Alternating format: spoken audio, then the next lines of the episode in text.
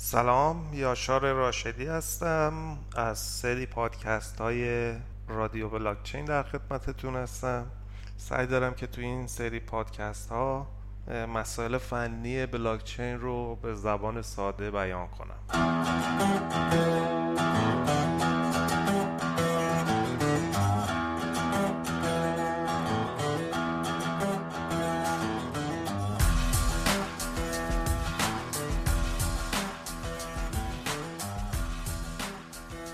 توی اولین اپیزود رادیو بلاکچین می‌خوام در مورد تاریخچه بیت کوین و اینکه بیت کوین چجوری به وجود اومده و چطور کار می‌کنه یه توضیحاتی بدم. سعی می‌کنم که این پادکست ها رو کوتاه نگه داریم که از حوصله خارج نشه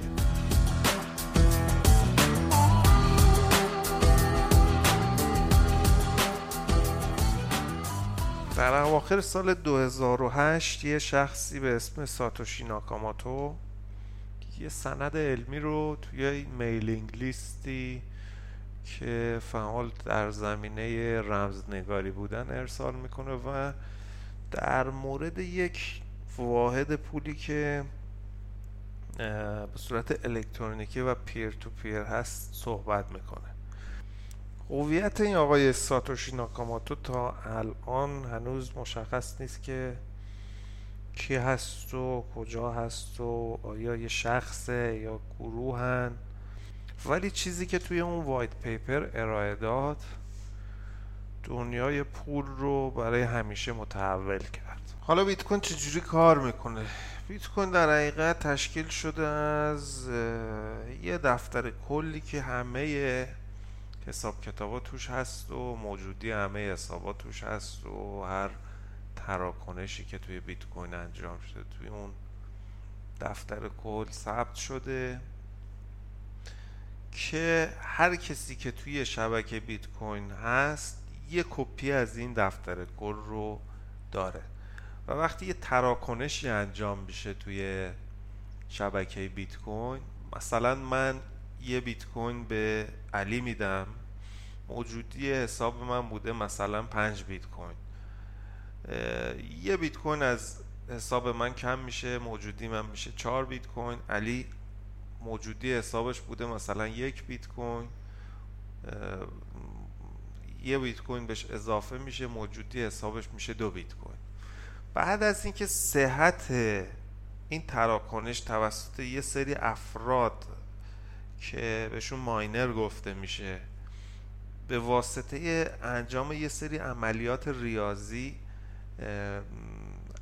تایید شد. همه افرادی که توی شبکه هستن دفتر کلای خودشون رو update می‌کنن.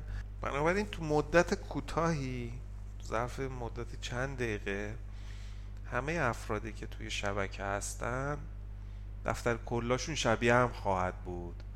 و اطلاعاتش بروز خواهد بود. یه نکته هم که هست اینه که ماینرها در اصل برای انجام و محاسبات ریاضی از کامپیوترهاشون استفاده می‌کنن.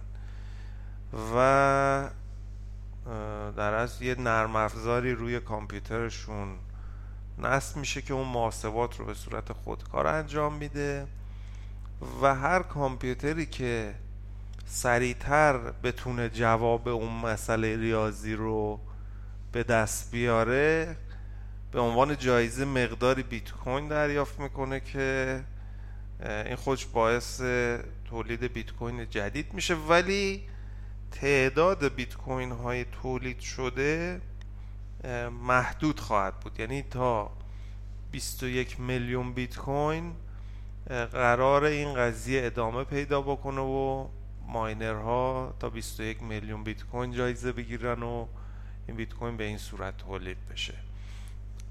همین الانی که ما داریم با هم صحبت می‌کنیم حدود 16 میلیون و خورده بیت کوین تولید شده.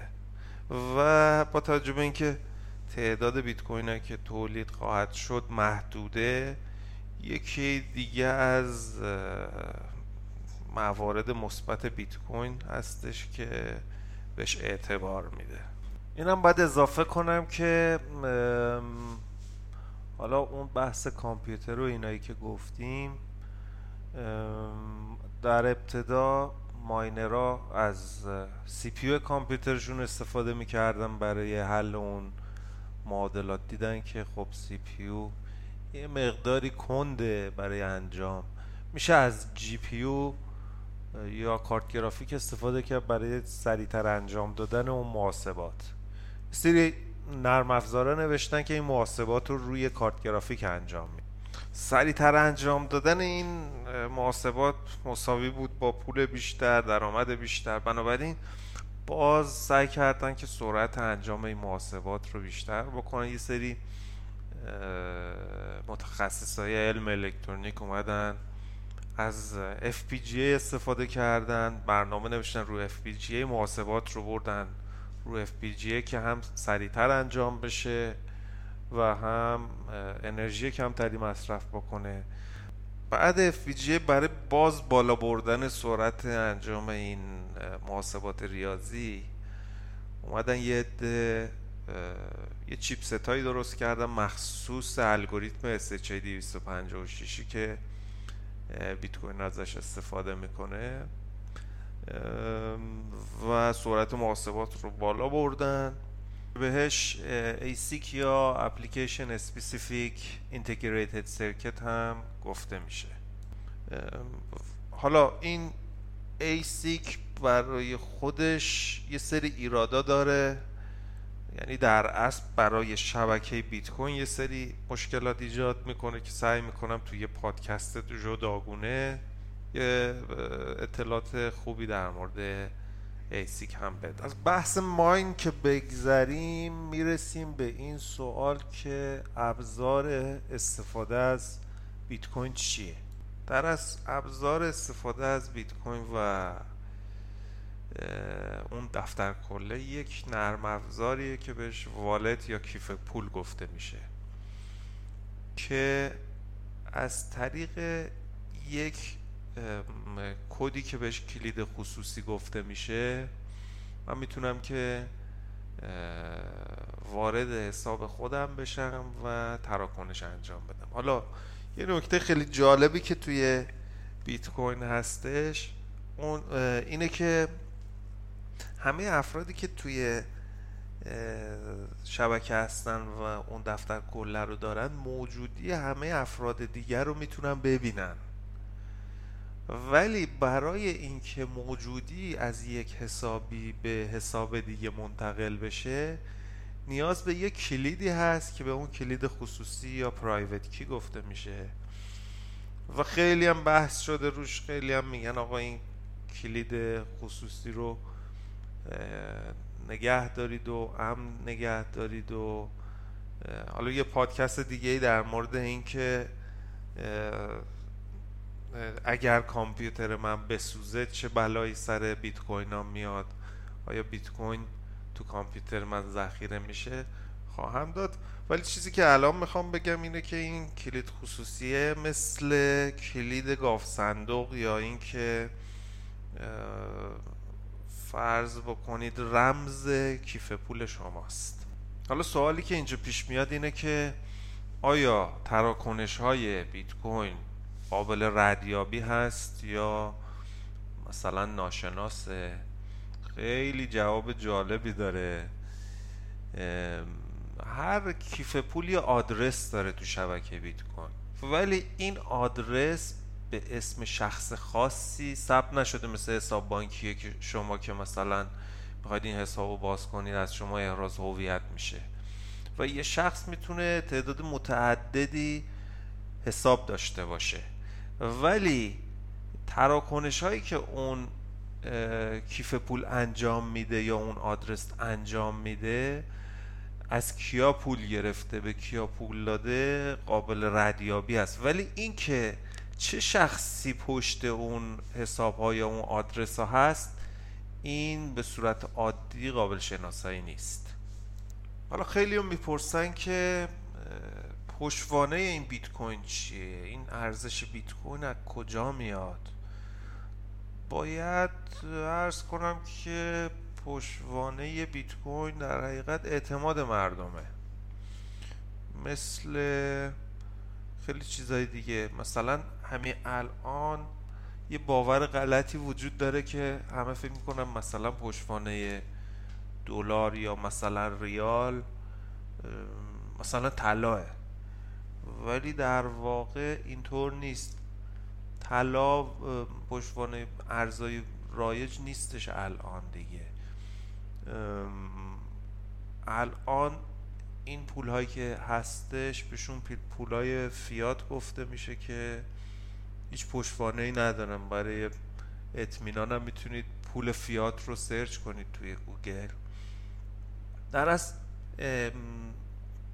این پول ها ارزششون رو از دولت ها دارن می‌گیرن و از حمایتی که دولت ها از اون پول ها می‌کنن و قانون مندشون می‌کنن دارن می‌گیرن. بیت کوین هم ارزشش رو از اعتماد مردم داره می‌گیره و اینکه ارزشش با عرضه و تقاضا ممکنه بالا پایین بشه. یه موضوع دیگه هم هستش توی اعتبار بیت کوین و اونم اینه که مثل پولایی که دست دولت ها هست به صورت بیرویه قابل چاپ نیست قابل تقلب نیست چون پشتش محاسبات پیچیده ریاضی هست الگوریتم های کامپیوتری هست که تقلب نمیشه توش کرد. و این خودش باعث اعتبار بیت کوین میشه. هرچی هم که جلوتر میریم سختی اجرای اون الگوریتم های ریاضی که ماینر را انجام می‌دادن بیشتر میشه و جایزه که دریافت می‌کنن کمتر میشه. این خودش باعث میشه که قیمت بیت کوین در مرور زمان بالا بره. و اما بحث جالب قیمت بیت کوین ولی جالبه بدونید که تو می 2010 قیمت بیت کوین کمتر از یک سنت بوده. در 22 می 2010 یه شخصی برای اولین بار یه تراکنش واقعی انجام میده. دو تا پیتزا می‌خره و ده هزار بیت کوین پرداخت می‌کنه بابت این دو تا پیتزا. و حالا قیمت هی همینجوری افزایش پیدا می‌کنه. تا سال 2017 اوایل 2017 حدود هزار دلار بوده قیمت یه بیت کوین. بین 800 تا 1150 دلار بوده. یه بیت کوین و الانی که من دارم این پادکست رو ضبط می‌کنم قیمت بیت کوین یه چیزی حدود 5800 دلار هستش. پیش ها قیمت بیت کوین رو تو چند سال آینده حتی یک میلیون دلار هم می‌بینن. و این خیلی جالبه. ولی به عقیده من کل cryptocurrency به بیت کوین ختم نمیشه و ارزهای جدید و بهتری میان یا اومدن ممکنه با بیت کوین جایگزین بشن از اونا استفاده بشه. ولی چیزی که هیچ کسی نمی‌دونه قیمت دقیق این ارزها توی آینده هستش